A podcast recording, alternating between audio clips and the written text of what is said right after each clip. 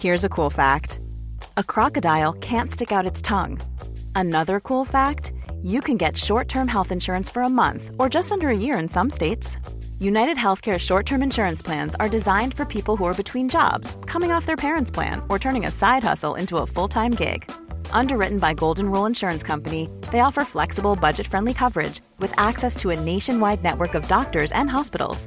Get more cool facts about United Healthcare short term plans at uh1.com.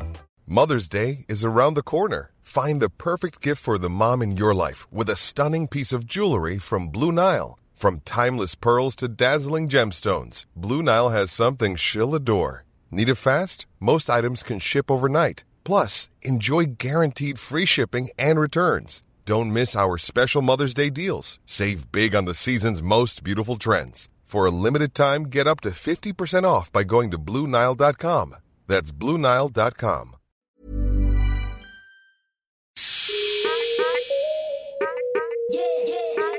Welcome to the Dope Black Woman podcast, the podcast where we share stories of black excellence as part of our safe digital sisterhood. Hey guys, it's Fashan, and as we're officially in Black History Month, we thought we would do something a little different on this month's podcast. Here on Dope Black Women, we're all about elevating black women and sharing their stories. So this month, myself, Leanne, and Livs will be sharing the podcast with some people that we admire for them to tell their stories too. I wanted to bring on some guests that are really close to me to talk about belonging, determination, and overcoming obstacles. I thought, who better to have this conversation with than my very own family? So, to share their sp- experience of Black Britain, I'm joined by, first and foremost, my nan, who's with me on the podcast, Hi, girl. who's for context is in her 60s. You've heard me talk about her before on the podcast before as well, but since there's older ears here, I'm not going to explain why. Um, Something I admire a lot about my nan is her drive to always perfect her craft. And even now she's retired, she's still exploring and testing things out. And I think that definitely rubs off on me too.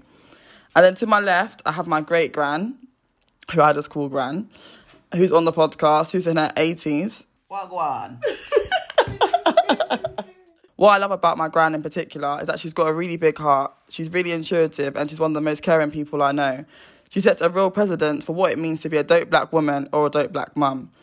So on today's podcast, I'm going to be exploring Black Britain through the eyes of my nan and gran.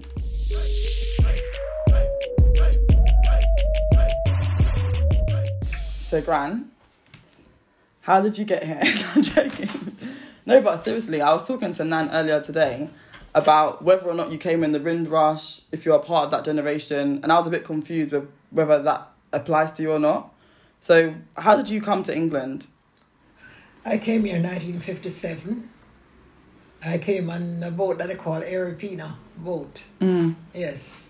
It's a lot of people came on it, a lot of passengers. And what was it that m- made you want to come to England?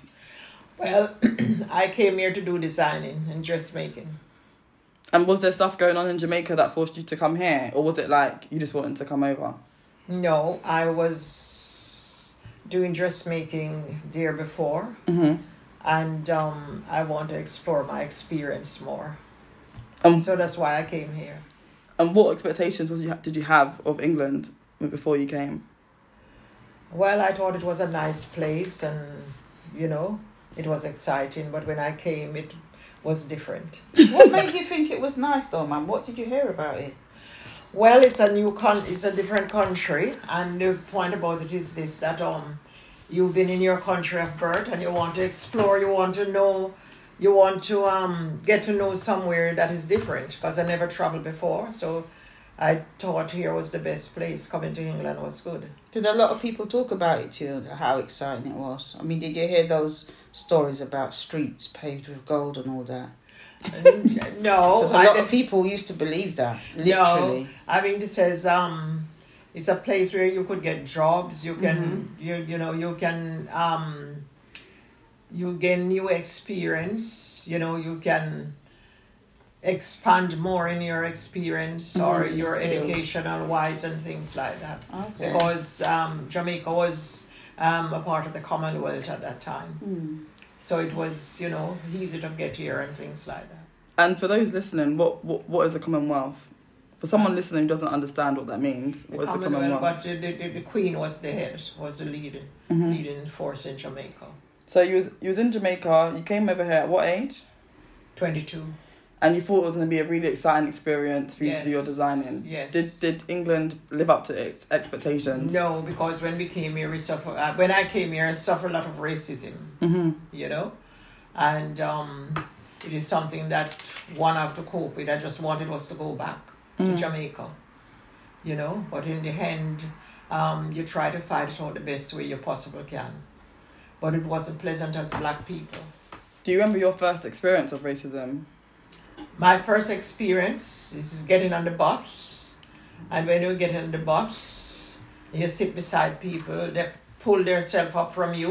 They wouldn't want to sit beside you because being black, you know, and they'll tell you to go back where you come from. Wow. And I said, I'm not going back where I come from because I come, I come for what you have taken away from our country. Do you know what's crazy is that I Eh? still experience stuff like that now. Yeah. So you'd think that that was the 1950s and it's Yes, now yes. like eight, eight- 70, 80 years onwards. Yes. But I still have that now. Like Yes. I was talking to my friend last week about not even now during COVID, Yes.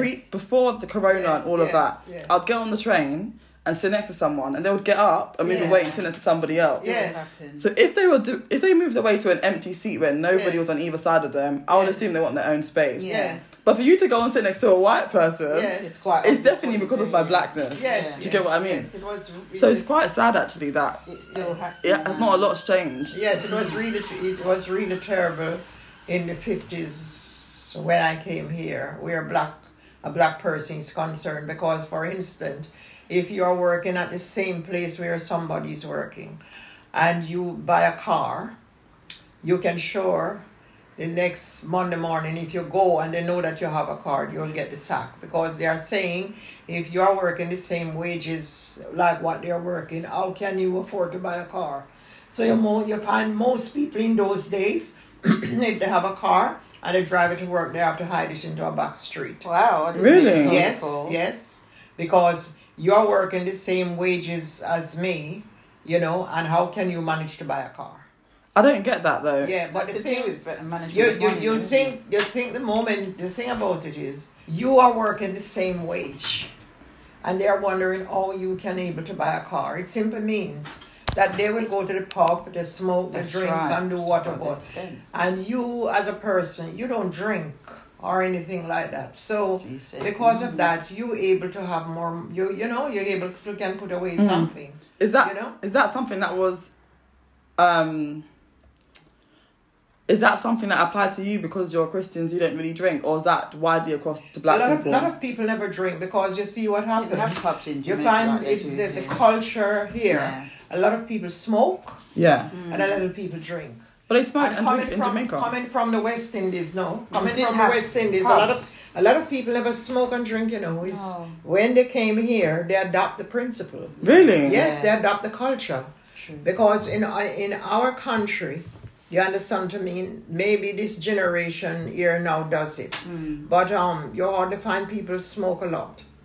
That's know. quite interesting. You know, And then did They, they didn't have pubs in Jamaica either, did they? they call it bar. They- Th- that's right. Yes, they will have bar, but I mean a few people. And now you find that um those things are more more more now in Jamaica. You understand Mm-hmm. what I mean? Yeah. But when I was growing up, you never have a lot of um people drink and all those sort of Mm-hmm. things. And a lot of people, black people, come in this country. They adopt the culture here to smoke. And they go to pub and all of those Mm-hmm. But, things. Mum, based on what you just said, do you think that one of the reasons why um, a lot of people in Jamaica didn't drink or smoke was to do with their Christian upbringing? Because would you say that Jamaica is a much more of a God fearing country than when you came over here and experienced um, Yes. the pubs and whatever? Yes, in a sense, it's a God fearing country, and you, you have a lot of people that wasn't Christian, and because it was a God fearing country, but they don't Mm. drink. Cause for instance, when it comes to coffee, my parents grow coffee. and they sell coffee, but they didn't allow us to drink coffee. Why not? Because it's a coffee is a drug. It's not good for you. Right. Really? And yes, and they would never give us coffee to drink. Do you drink it now? No, No, she doesn't. we will go. They they cultivate it, and we would even go to the field sometime and help them pick the coffee. Mm. You know, Mm. beans, coffee beans. But we ne- we never wasn't given coffee because Which it is said why it I'm affects like your that. brain.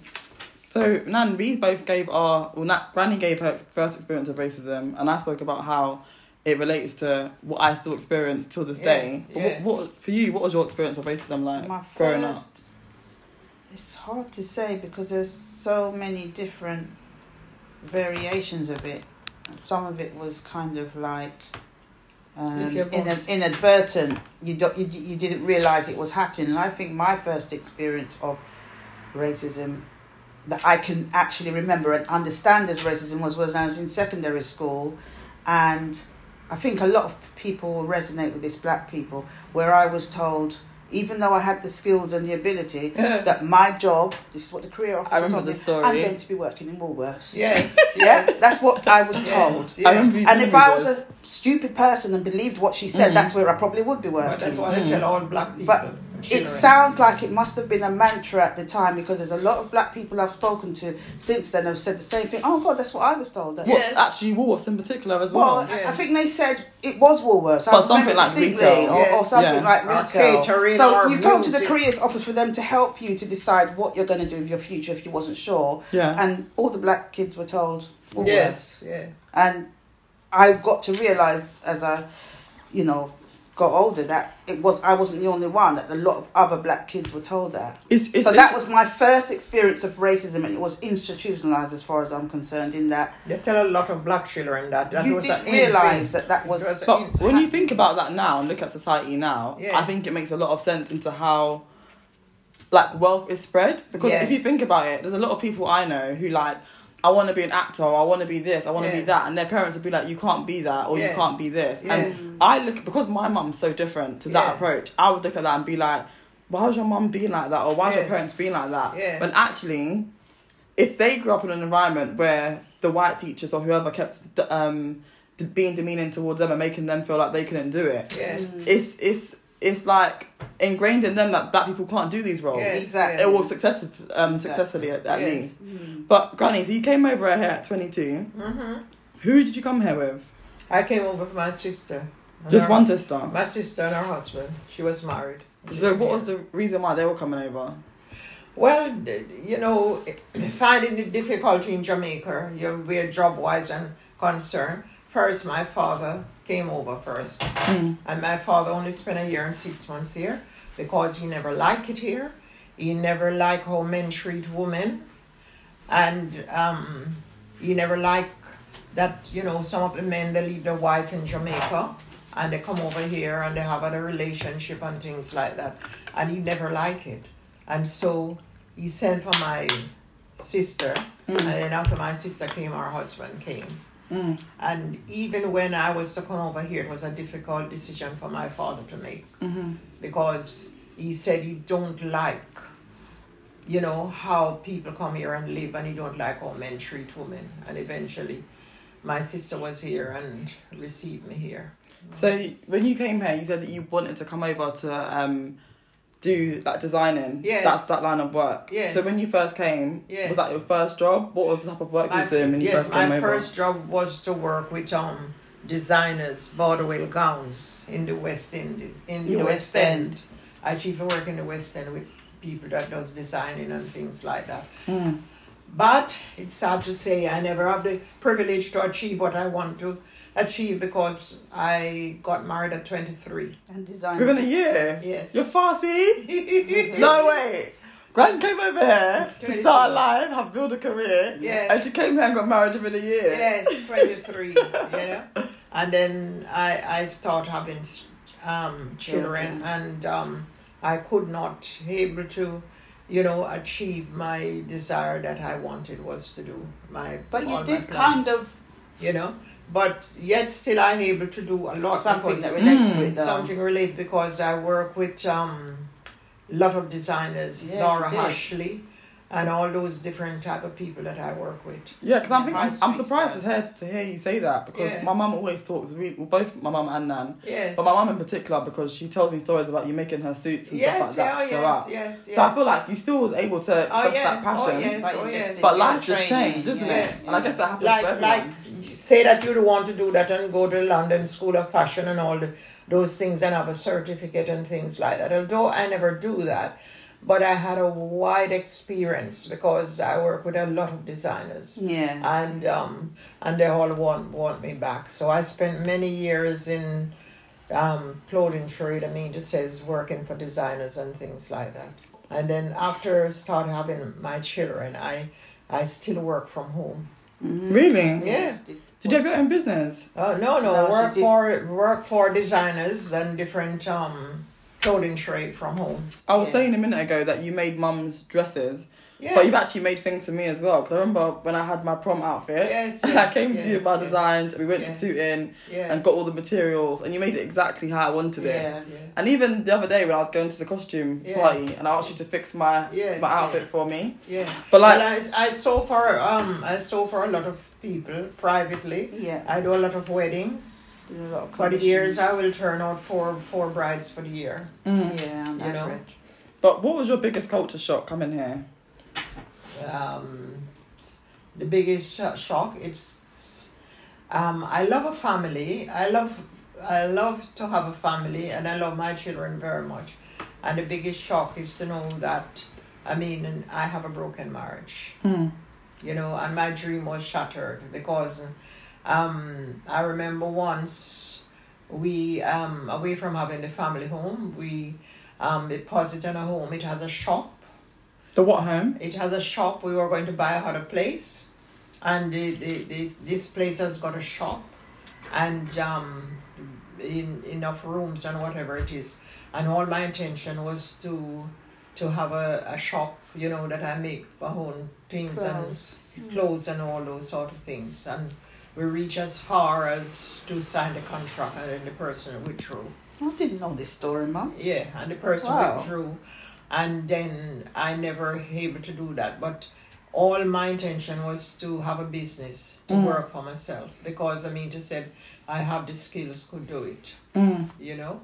But in a way, Mum, even though you didn't get to do that, you did kind of live that dream because I remember growing up, we were never um, short of anything because you were always working in terms of the amount of people that came to you Yes, to oh, yeah. commission them to make clothes. I Yeah. even remember growing up, right, Roshan, Yeah. and um, my friends being jealous of me because I could look in a magazine and say, "Mom, can you make this for me?" and she'd just rust it Yes. up, and I'd have the latest outfit. Yes, like yes, walking yes. every time we had to go somewhere special. Mom, can you make this for me? Always new, all always new the time, all clothes, the I time. know. But look, always had new look how clothes. jokes that is that I do that to you now. Yes, you every, do. Do you know every Yeah. time it's carnival, Yes. I play t-shirt mass, which Yeah. basically do you know what that is. Yeah. No. No. So it's like when it's carnival, all the floats go down, Yes. and then the people dress up in their like bikini outfits. Yes, yes. Don't worry, I don't do that one. Yes. But there's one where you wear like a t-shirt. Yes. So everyone has the same top, and then you customize it. Yeah. So I always go to Nan every single year without fail, Yes, yes. and she customizes it for me, and she makes it into like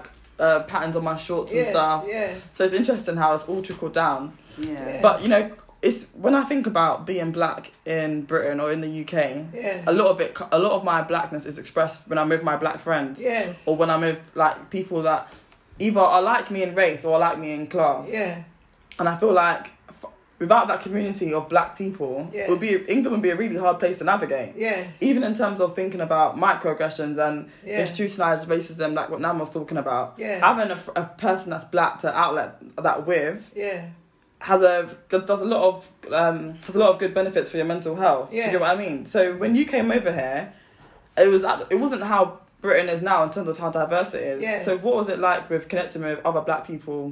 it it um make you feel like you belong because I mean to said in the fifties and the sixties, if you are going to live somewhere, you make sure that you know somebody black is around you. You understand what I mean? Because what was happening, if this street here is pure white people living on this road, Yeah.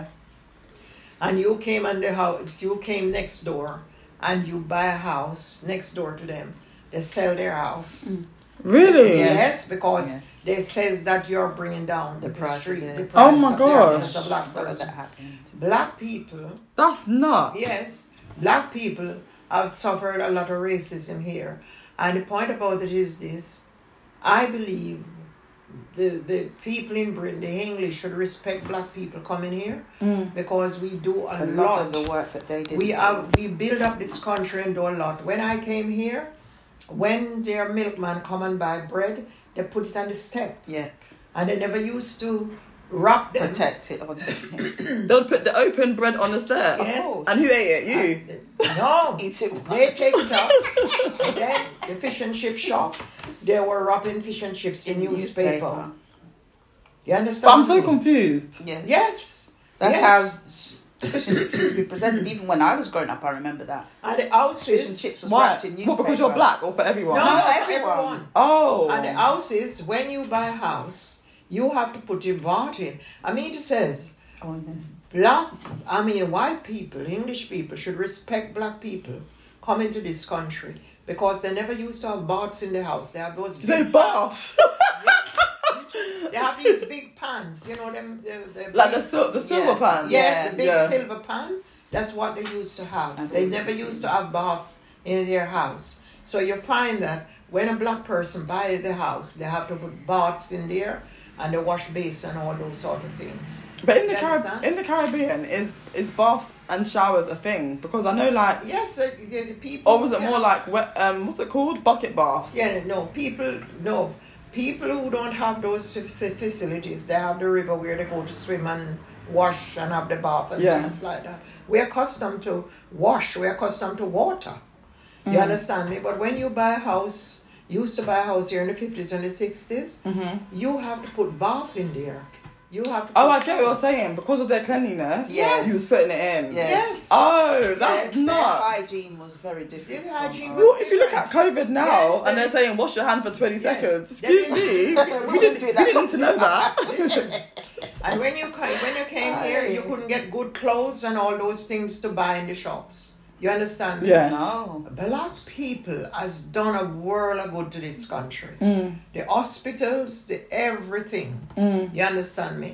And in the fifties and the sixties coming up, black kids has to work very hard to achieve. Because for instance, um, when Paulette was going to school and they had um, they had um, science class, right? And she was in the the hall was in the science class. So what what what they did that day, I don't know some experiment they did, and Paul, you, you know, Paulette can laugh, and Paulette laugh, and because she laughed, she was sent out of the class. So I get ready and I went over to school. and when I went over there, I said to, t- said to the teacher, um, I understand you, you send, o- send over my daughter what she has done because we have sand class and she'll laugh in the class. I said, um, wasn't was she alone the only one that laughed in the class? She said no. So so I said, why didn't you send home the others? Because she laughed the loudest. You understand me? And I remember I give her a little bit of it today. And after, you know, I just cried to see the injustice. And she says to me, Do you want somebody to walk you home? I said, No, I am fine. You understand what I mean? And these are the things that happen to our children. You understand? Our children in those days. Because the other kids were white, I'm assuming. Yes, they Yeah. suffer a lot of racism in school. You understand what I mean? And whatever they achieve, they have to work very hard, Hard, for it. yeah. I remember one of the teachers tell Joseph he wants to do um, what they call they never call it GCSE E in that time. CSE E is Yes, probably- whole levels, the Yeah, highest and all one. levels, yeah. And it was in French, and she said, "No, he's not going to do it. He can't do it in French. He's going to do it. He cannot do that exam in French. He must do the lower grade. You understand me? Yeah. And he says, "Mommy, speak to them because if I cannot do it in the higher grade, I'm not going to do it." You Mm. understand what I mean? And what happened? And, and he- so yes, he get to do it in the higher grade. And when he, he he passed and get the top mark in it, she couldn't look in his face. Imagine. Do you know, Mum? It's funny because a very similar story happened to Roshan's mom, Yes. Venetia. Yes. I don't know if she ever told you it. Yes. But when she was at school and she was doing um, her lessons, and I went to one of the parents' evenings, Yes. they told her categorically in front of me, she's not going to get history. yes. She's going to fail it. Yes. My daughter came out with an A, yes. right? And she didn't. She didn't even put a lot of effort in. Yes, But yes. it kind of shows you how they can Yes. Manipulate you. make you feel that you're Yes. not worthy. This, co- this conversation is so interesting how we all had the same experience. Yeah. But it's also It's quite like sad. it's still Yeah. happening. It's sad though It because is. I felt like this year I've seen a lot of change with the Black Lives Matter movement. Yeah, but, it but al- it's- but it's now got a long way to go. Not like it's not you guys' fault, but now I'm talking to you. I'm like, what change is there really? Because Yes. when I was in year six, you have to do your exams before you leave for school. Yeah, Mm. Yeah. and. So just when I fir- when my mum first moved to the area she lives in now, Yes. if you remember, it was extremely white, Yes. and I was one of the only black black, people in my whole year. Yeah. And I went through a lot of horrible experiences Yeah, that at the same. time I can't I can't like directly say was racism, Yeah. but I was definitely singled out a lot. Even in Yeah. terms of like being on the, the committee to sort out the final like Yes. year six play, having a Yes. part and Yes. before being told you're not in the play anymore. Yes. Like things like that, yeah? Yes. Yeah. And I remember they told me that I was below. I, they put on my report because I used to. I, you know, I've always been into academics, Yeah. so I used to always read my school report before my mum. Yes. and it said I was below average in maths. Yes. And I was thinking, how can I be below a- average in maths? Like below, not even average, Yes. below average. And I knew I was never failing in any of my subjects. Yes. So I was really confused, and I, I took it, and everything else was really high. So I thought, okay, I'll just leave it at that. But the teacher definitely downmarked me because Yes. that was the end of year six, yeah. Yeah. And then I had to take entr- entrance exams Yeah. to get into my col- my secondary school. Yeah. And in my secondary school, I was in top sets for everything. Yes. And they based that off of your entrance exam. Yes. So how come my entrance exam put me in top set number Yes. one? Not even Yes. three or four, number one. Yes. But my um um sats or whatever it was I took Yeah. at that time, my teacher thought I was below average. Like it was, it's just a bit crazy because if you don't have the right backing and the right community and family behind you, it- Yeah. you can see how people will Yes. fall will through the just believe system. Yes, it yes, exactly, yes. and that's probably why a lot of our um, black people through the ages have failed because they've taken as gospel what's been told to them by their white counterparts. You can't do this. You're gonna fail at this. You're no good, and you start thinking that way. Mm. Yes, That's self fulfilling yes, prophecy. And if, yes. you, if you think about it, what we've just talked about here is like a self fulfilling prophecy in terms of it's happened to mum's child, it's happened to my child, Yes. Mm. and it's happened to you. Yes. And it's actually quite scary that It is. you think that yes. you know, through the ages that people would learn from each And other and get how better. to make things better. Yeah. But you don't. It's just they've found different ways to Yeah, actually you do cover it. up Yeah. their racism. Yeah. Yeah? Yeah. And then they use these Watch the passion, yes, yeah. yeah. and then they use these words Yes. to make you feel like they care. Yeah. Yes. Um, and and when what I think it was in the eighties, it came around with the word the, the, the political political correct. Yeah, Yes. right. Just to make you happy. That's why you said that. Yeah. Mm. So with things like you can't say this and you can't say that. Yeah. And now we've got the woke movement.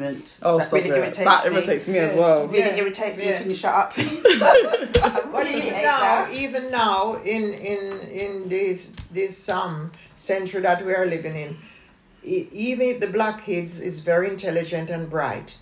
They have to fight for what Oh, they get oh because God, please if don't you're say that. working in an organization and you have the same quality, you you, you have the same quality experience or your education, the same education like the white instead of that, they have a vacancy going. They're rather to promote the white more than to promote you. All the time. You understand? me? All the time. Yes. So you see what happened. This is an ongoing thing, and um, racism still exists, but they have it under cover. Like, and if you are not alert, you believe said, well, therefore you are Everything's whatever it okay. is. What you you you have your eyes have to be open to it. This is the Dope Black Women podcast. What are some of the biggest challenges, or what is the biggest challenges you think you had to overcome growing up black in the UK? you, you f- first you have to identify who you is and and what you want and to identify that you are just, Just as human good. just like anyone else the only difference it is and that's what every black person should get or a black kid should get into their their mind that the only difference with us is the pigment of our skin Yeah. but we are all the same Absolutely. you understand? We're all the same. It's a different. The pigment of our skin makes us different, but we are all the same human being. And you know, you have to determine in your mind to says that I can achieve anything just like anybody else. You understand what I mean? And if you if you have that focus in your mind, you understand me. You will reach where you want to reach. Never you let. I mean, because of the person color of their skin, they're going to put you down. And you, what I get to find, the, the, the, the white person who travels a lot and mix with people, they are different from those who never travel. That's very true. And that's You to do understand with um, what I mean? them. because they travel, becoming they- aware they, they, and they, not they, ignorant. they're able to eat people food and different food. They know the culture, they know everything. So the person who who travels travels a lot and mixes with different nationality, you find they are more acceptable because in Jamaica you have a lot of white people living there, and they. When they have people working with them, they would call them the maid, as you would call them, say a helper here or a cleaner. They call them maid there with their cheek, they made up to call their children miss. Yes, Really? yes, and and in in in Jamaica, you still have white people was living in a, a country that racist because we when Jamaica was was governed by the the, the British. You understand what I mean? Yeah. You have a place that they call King Street. You understand me? When you're going down King Street, you have to dress up. Just That like, in Kingston? Just like you're going in Harrods. Yeah.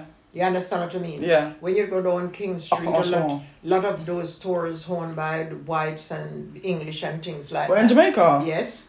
And the point about it is when you go down there, if you're not a brown skin, you That's understand the me? other thing. From your skin lighter, you can't get a job down there.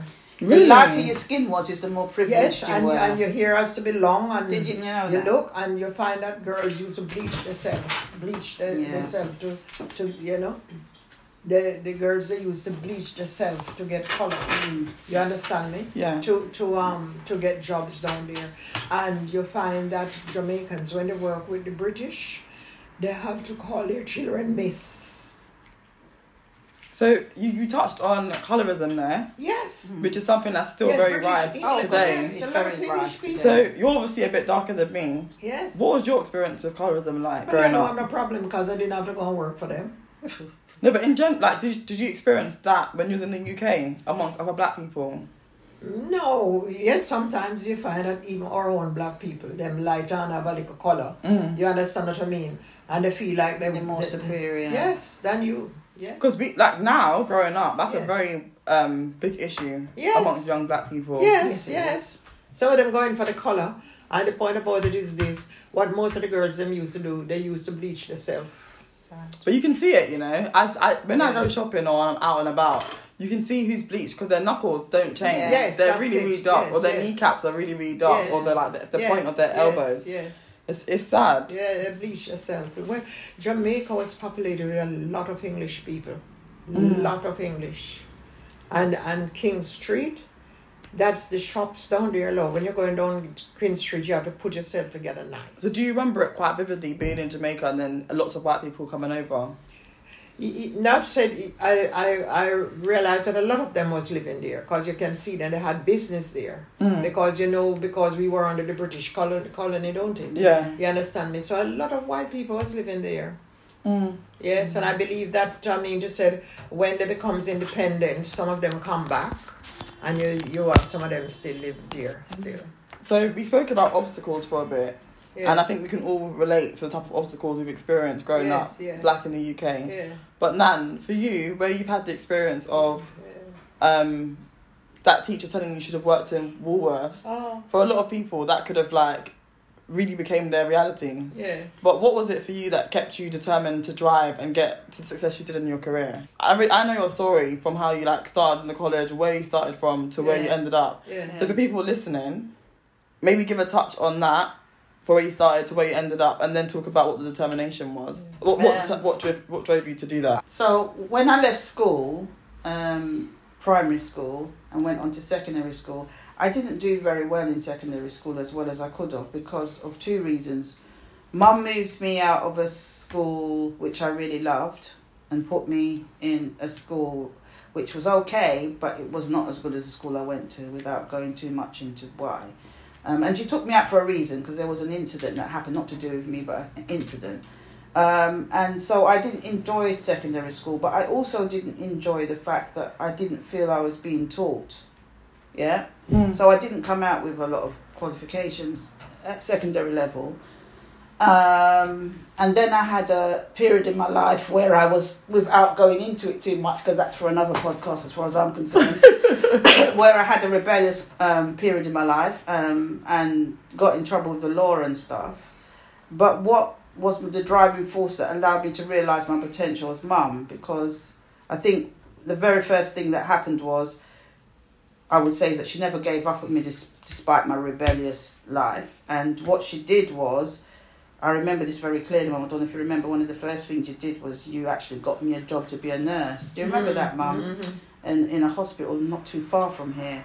And um, I was supposed to start on a Monday, and I didn't go because I thought I'm not going to spend the rest of my life looking at blood. No way, that's not what I want to do. Um, and then I met your granddad, and things started to change. I became more settled, and I then started to realise where my skills and potential was because being pregnant with your mum, I then realised that my strengths were in design because I bought a knitting machine because I was bored, and it just went on from there. But so I went to college and I did uh, what did I do? I did some A levels, and the A levels then got me um, in to do uh, B Tech.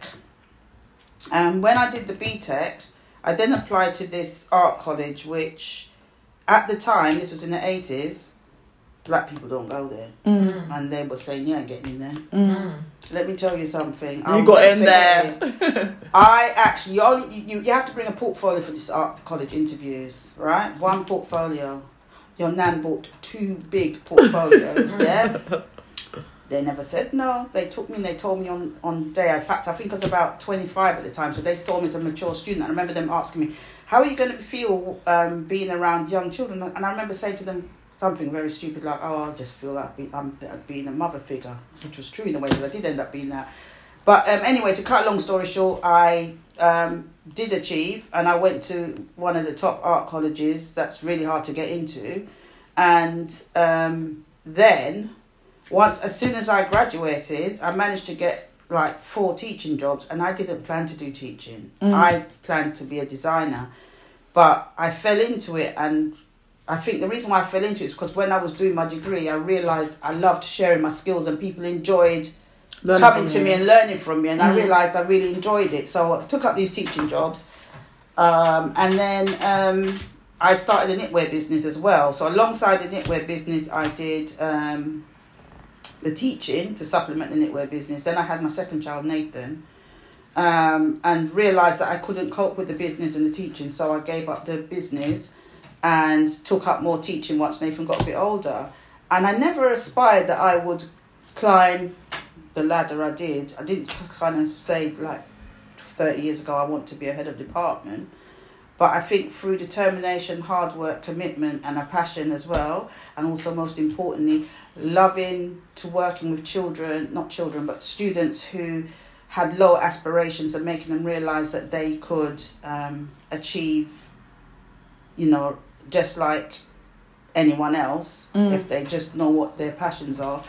That was wh- I found that was my calling, and so for thirty years of my adult life, I was in education, and my drive was to help students, in particular black students. I did help white students as well, don't get me wrong, because I, I treated them all the same, but I made sure that those students that other teachers wrote off, I showed them that you can do it. And I can proudly say that I got a lot of students onto degrees who other students said, teachers said they wouldn't be able to get onto Mm-hmm. Do degrees. you think? Do you think you spoke about a minute ago, or you touched on part of the passion being helping people to basically see their full potential? Yeah. Do you think that passion came from you realizing that you didn't get that experience? It's, a- absolutely, absolutely. I, I- I think I wanted to, to um, ensure that history didn't repeat itself from my point of view, and that I Mm. was helping to help students who people are writing off and saying they're no good, they're never going to get anywhere in life, and letting them realize you are good and you are going to get somewhere. You've just got to believe. You just got to be aspirational. And I think one of the key things I always used to do with my students and it worked was, what do you love doing the most? What gives you a passion? What Mm. You do you asked enjoy me doing that. in life? And you find that when you find that they get that answer, then they they run. in terms of their um, you know skill set, their ability, and where they want to go. I, I remember being in year 11 Yeah. and you asking me, oh, what are you going to do? Go to college? And me being like, oh, I don't know. I liked every subject. And you was like, okay, but if you had to do one subject all the time, what would it be? yeah, And that What is excites you literally- the most. Yeah, Yeah, and that was literally how I was able to like spin on on, on my career. I do it all the time. I used to do it all the time with my students, and I found that it was foolproof in helping them to realize their potential.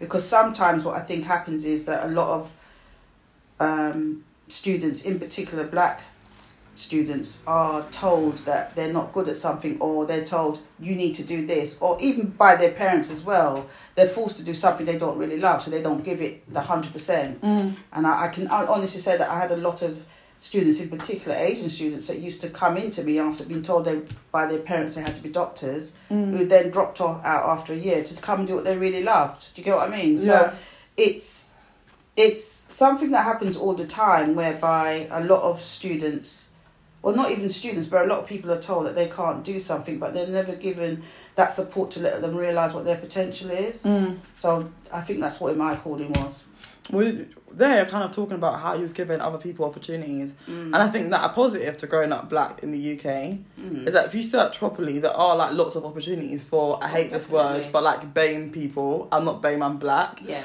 um, and I think for me, I know I definitely benefited from schemes to do with that or Yeah. scholarships to do with that and things like that. So, Gran, when, when you came over here, what were like, bit like really, what are some of the um, big opportunities you were able to take take hold of and what was the impact? for me that's a difficult question because i don't remember any opportunities in my era that i could come across that said you're going to be able to do this scholarship or you you're going to be able to do this course free. They probably had things like I don't know brownies, not brownies, but you know like uh, Duke of Edinburgh Award stuff and whatever. But there wasn't anything major in my era that I can think of. Somebody might be able to enlighten me on that, whereby you were told there's this you know like the BBC have a scheme for black people who they want to um, raise their profile in the industry. There wasn't things like that back in my day. There's, I, there's nothing I can No. think of off the top of all I can remember in my era was I had to work twice as hard as my counterpart to get to where I wanted. So the story about two portfolios when everybody's bringing one is a classic example of what I'm talking about. And even when I was in art school, I had to make sure that I worked twice as hard and did much more work than everyone else to even be recognized in terms of my creativity, even though I was good. But how, do you think that's a subconscious thing? Because No. like I remember going to uni, yeah, Yeah. and doing similar things. So like they Yeah. would say you don't need a portfolio, and I still brought a portfolio. Um, or they would say to me you only need to have one piece of one piece of example of your writing, and I would bring a book of examples of my writing. I did like layouts. I did everything I knew the topics would cover for three years. Yeah. I had an example of in this book that I brought. So I feel like I don't, when looking back, I can't tell you what made me feel like I had to work harder than everybody else. Like, I didn't feel I didn't feel like I was ever told from my mum, "You're gonna have to work harder than your white counterpart." But I felt I feel like I within think me, I always subcon- had that. I think for me, subconsciously, I felt I had to because You of have what to. I You have to. experiences I encountered. Mm. So I knew that if I just gave one picture in a portfolio, I'd not stand a chance. Whereas have my to white work. counterpart just needed a brilliant drawing, and they'd get they'd get Mm. in. And that's what I'm talking about. have to work harder than them the whole Subconsciously, I time. knew that if I didn't go 110% You it was wouldn't more than achieve. likely i wasn't going to get to that goal i wanted yeah. as a black person Yeah. um Granny, and, did and you- talk about in my era yeah. This is the Dope Black Women Podcast. If there was anything you would change about your early years in the UK, what would it be? The opportunity that I would like to take over, as I says that I I love um, I love um, dressmaking. I want to do designing, and the other thing that I love is teaching. I would like to do that if I had the opportunity to do so. I like talking, talking to people, and that was good. Yeah. Nursing is the other thing again as well. I like hearing, but the thing about it is, is, is just the blood. when so I then you put me into it, man. I How did, dare you? I did a part of it, you know. I did. Did you? Yes, I did. Um, I did. Um, oh gosh, I forget what you call what that call it. Um, Like a healthcare assistant. not healthcare. I work into um, when Springfield office uh, um, hospital was down here. I work in the um, I, sh- I forget what you call that department. Not with the mad people. That, we don't not use mad, that word. mum. It's not mad. Men, that People with mental, health. Oh, mental, mental health. problems. I work with them, you know, and um, my other job that I love as well. That was Oh, I um, I was uh, I did um, nursing ex, a clinic um auxiliary. Um, It was more or less a receptionist, mum. You worked in a clinic where you basically um, yes, but was I I, front I, of the house or something. I wasn't you? has to um, booking the mothers, the babies, and all of those things. Mm. And um, it was a very good job. I like it because uh, um, they were about to send me to um, college to do typing day release. Mm. And that was the time I gave up my job for Venetia and Mm, yeah. and, and um, Lena, Venetia and Layla Mm. because um, we were doing our degrees. when they were going to do their degree, they wanted was to um, to board them out, you know, to be cared for. And I said, no, it's not going to happen.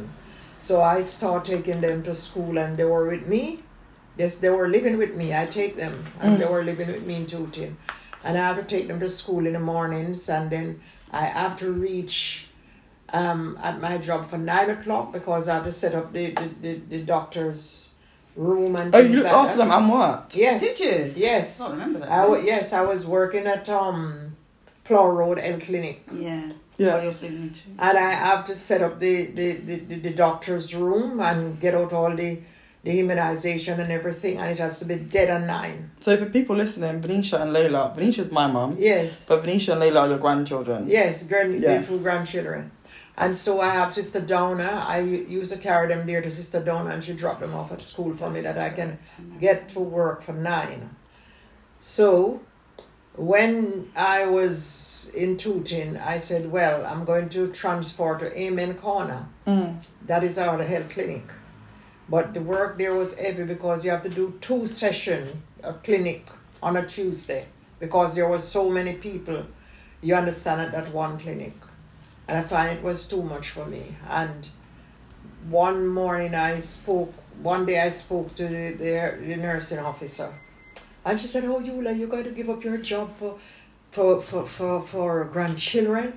When these children come, they're not going to do so and so, and you have a future and whatever it is. And I really love the job because even doctors, the doctors, they commend, you know, commend um, me all the time to my boss, you know, that you have a very good receptionist there. She's at the phone and now she speaks to people and things like that. Do you I- look looking back? Do you regret doing that? No, I don't regret.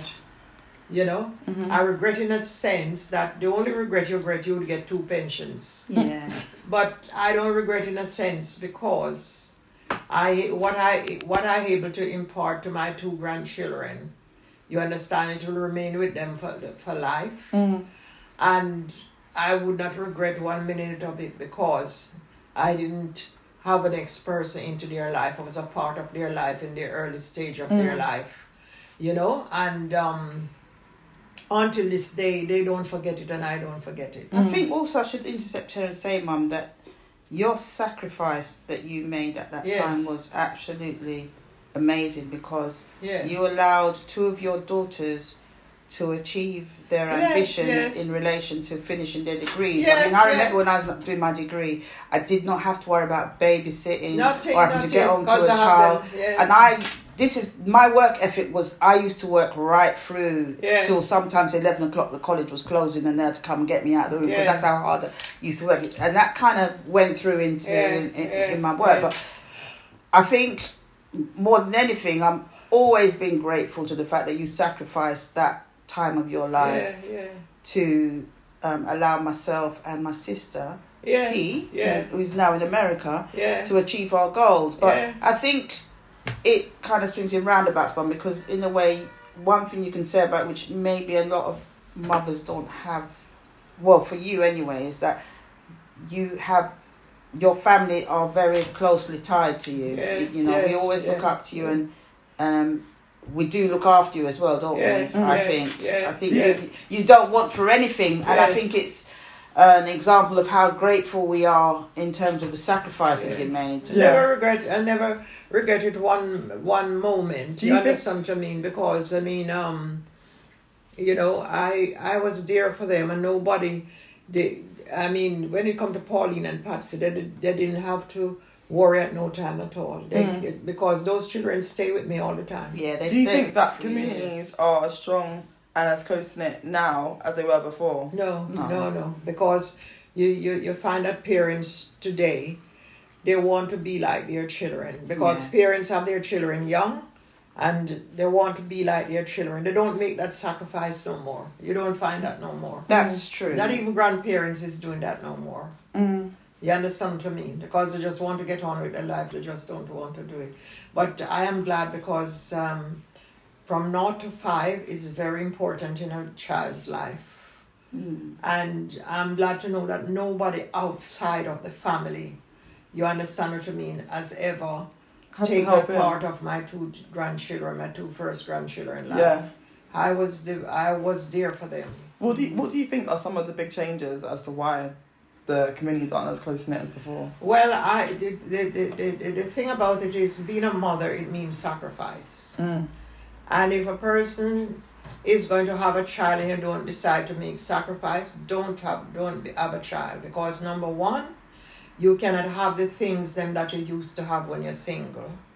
Number one, you cannot live the way you used to live because all of those things you is for your child, and uh, a mother means sacrifice.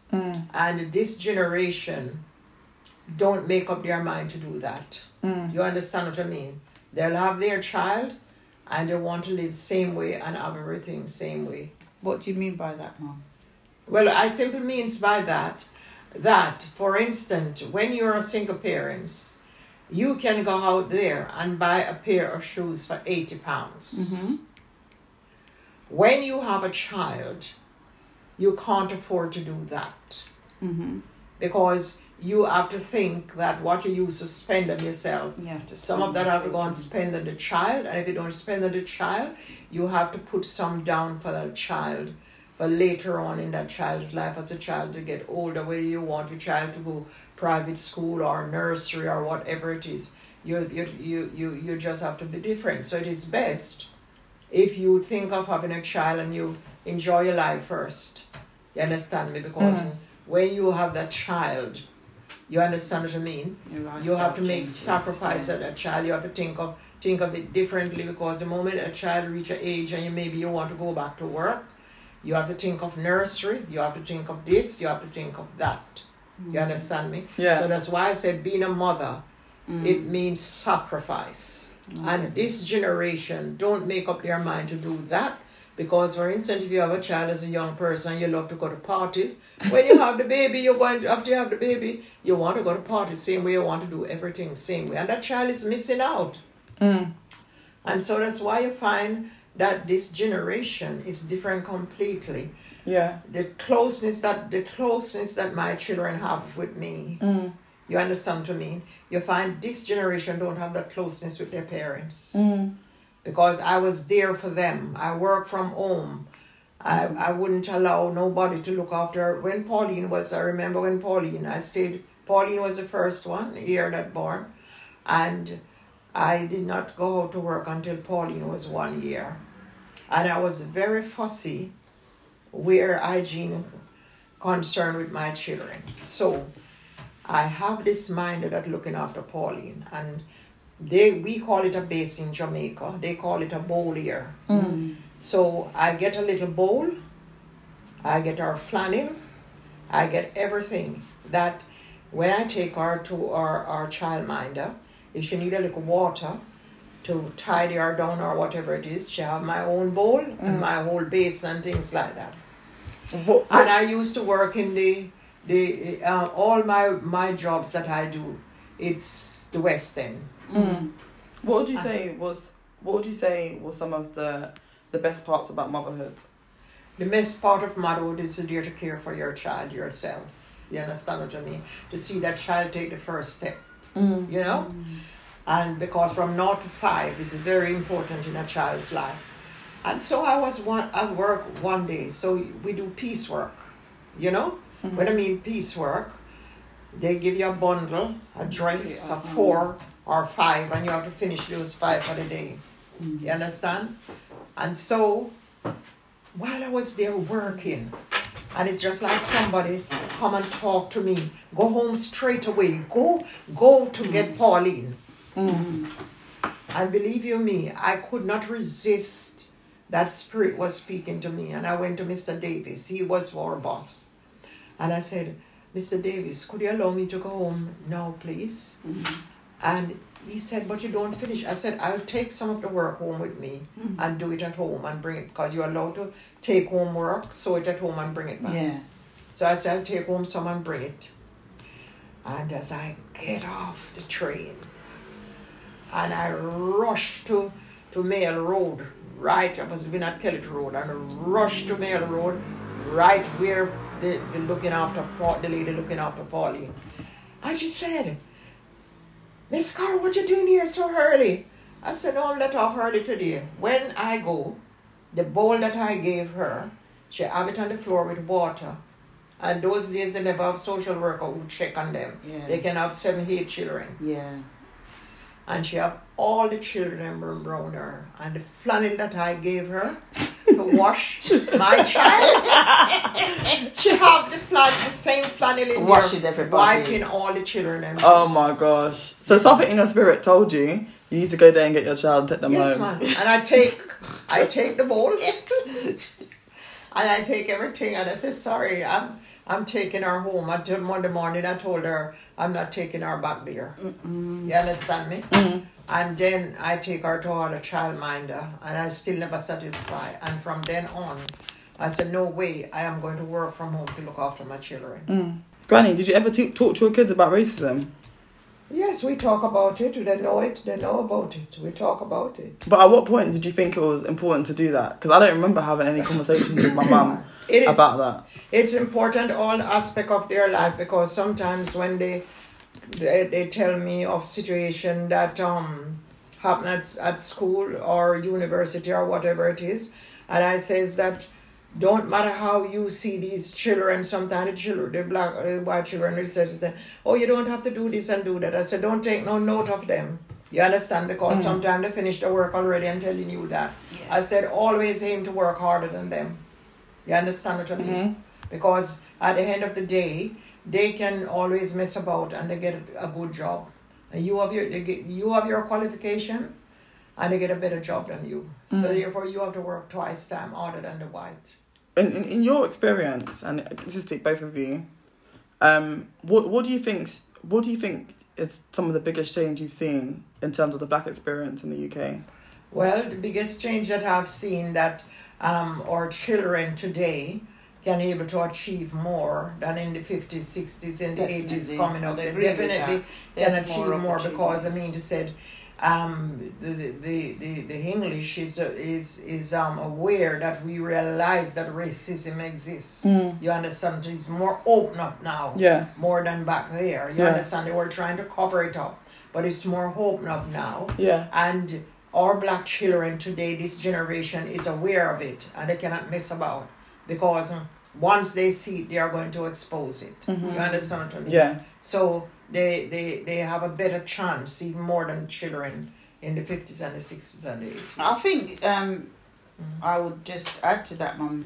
What Yes. Mum said is absolutely spot Yes, on. yes. That there are much more opportunities They can't- now yes, they can't than happen. there was when I was growing up. Yes, Yeah. they can't And it do is it. getting better and better. Don't get me wrong, we've been Yes. talking about, oh, we've been Yes. disadvantaged, blah, blah, blah. Yes. It is getting better and better. Yeah. But my problem is, it's not quick enough Yeah. in that Yeah. you've s- this has been going on since year dot Yes. from when my mum came over Yes. and yet we're just taking little tiny steps Yes. and even though i think the black lives matter movement has really helped to spiral it a bit more forward Sometimes I feel there's parts of that that's tokenistic, like oh let's do this. Oh I've read this book. I think we should do this. You know, Please, Yeah. be real. Don't just do it because you want to show that you care. Yeah. Genuinely care. Prove Yeah. it to me. Do you Be understand what I'm saying? authentic, Yeah. yeah. be authentic. And I, I sometimes feel that some of it is not authentic. It's just there to make it look like let's keep them quiet and do what it is they want. No, I, I agree with you. I think there's a, a blogger. Mm. Um, do you know what that is, Granny? What? No, no. Do you know what a blogger is? Uh-uh. It's basically someone who has a platform Yes. that shares lots of content on it. Oh, So I yes. could have an Instagram account Yes. and I share lots of stuff about fashion. Oh, yes, Lots yes, of pictures. yeah. I'm a fashion blogger. Uh-huh.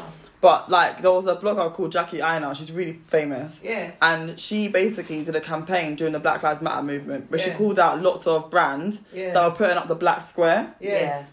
Um, which was meant to be like represent like saying they represent black people, black culture and they're standing Yeah, with things that have yeah. Mm. been going on. They're standing solid- solidarity with black people. And she was calling them out and saying, How can you stand with us today but you've never ever used black people in your campaign? Yes, you yes. never ever posted black people That's it, online. yes. You've done you've been called out for this racist thing or Yes. you're you're you've got a reputation for having, you know, racism t- t- um racism being communicated to your staff, etc., Yeah. Mm. etc., Yes. etc. So I really agree with that. But what, Fernand, what, what do you think we- can be, be done next? Like, what, how do you think we can move on from the current situation we're in Me, now? I personally feel the first port of call is education. Unless you educate the ignoramuses among us, amongst us to understand that we're all equal, and more importantly, that we have a history too. It's not just your history, it's our history too, and that it's actually put out there within the educational curriculum we're, we're not going to move forward. Because at Mm. the moment, we've got history that's told by them. Yeah. We haven't got any history that talks about us and how we've got here. And so, for that reason, we won't move forward unless the English or our Caucasians admit that, you know, colonization has made them superior to us Yeah. and that we need to kind of look at how we can change that. And they have to be honest with themselves first Yeah. Mm. to tell the story. They can't just do what they're doing at the moment, oh, offering a few million or a thousand here and a two thousand here. Here we go, we can help you with this. Oh, no, no, it's They it's cannot not just cover it that. up no more it's because not it just is that. written. Putting a statue in a museum and telling me this is what he did in slavery, but still acknowledging him as a hero, don't help me. Yeah. It re- I don't agree with that at all. yeah. What do you No. think, Granny? Well, I think the same. You understand? It kind of it. The, the thing about it is now in this um, century that we are into, um, white people is exposed so much for what they have done to the blacks and other nationalities that they cannot cover it up no more. You understand That's what I mean? true. They cannot cover it up no more. It is wide open. You think of Oxford University, that as a black person, don't matter how you have a qualification, you cannot get there so easily. You understand what I mean? Mm. Yeah. And they were being o- exposed. You understand what I mean? They, the, the, the black has rights there just like anybody else. You understand what I mean? Mm-hmm. Absolutely. So they cannot cover it up no more. It is open up now. You understand what I mean? because most of what these this country here possessed, you know, is what they go to other countries like Africa, the West Indies, and all those things. They take from there to build themselves up here. you Yeah, understand? what I mean? absolutely. And all these things are exposed. Yeah. Mm. You understand me? So what we suffer in the seventies and all these things when we come here as black people, this generation is not going to happen to them because they are not going to accept it. Mm. Yeah. Um, Nan, this is my final question to you now. Mm. What What do you hope that I can go on to do and achieve that you didn't get to do? Um, I think it's important that if you're good at something, that you can be represented at the top. Mm. At the moment, I don't think that happens. So, I would like to know that you and people like you who are good at what you do and excel are given the opportunity um, to be able to excel um, genuinely rather than just tokenistically. Do you understand what Yeah, I'm getting at? 100%. So that's my probably um, aspiration is that we're seen for, as human beings in the first instance as For our- opposed to the for our colour that's- worth. for our worth Yeah. Mm-hmm. rather than the colour of our skin because that's what the, the, the, the barrier is at the moment i feel is that they look at our skin first before they look at our ability and our knowledge and our skill set That Yeah. happens a lot. Literate, No, because 100%. it's Just, just the color, and you see the thing about it is, if you look on the sole of your feet, it never black, you know. Mm. It don't black, it white. Yeah. It makes it sure that we're all equal. Mm. We're Absolutely. all equal people. It's just a pigment make the difference. Yeah. And for you, Granny, what, what legacy do you want to leave for me and the family? Well, I want the legacy to leave to me and my fam- my grandchildren and my great grandchildren and the whole family that stand up for what is right because we are all equal in the sight of God. And whatever the white can achieve, you can achieve it too. Or never feel yourself that you cannot achieve. You can achieve anything that the white man out there, Absolutely. you understand, can achieve. And you must Anyone always aim high. You understand? Because it is out there for all of us. We are all equal in the sight of God. Mm-hmm. Yes. That, that was really cute. That's all for today, guys. Thank you so much for listening. You can find us on Instagram at Dope Black Woman One, and you can find us on Facebook and Twitter at Dope Black Woman. So that's all for today. Until then, stay all the way black. Blackety black. Lactastic.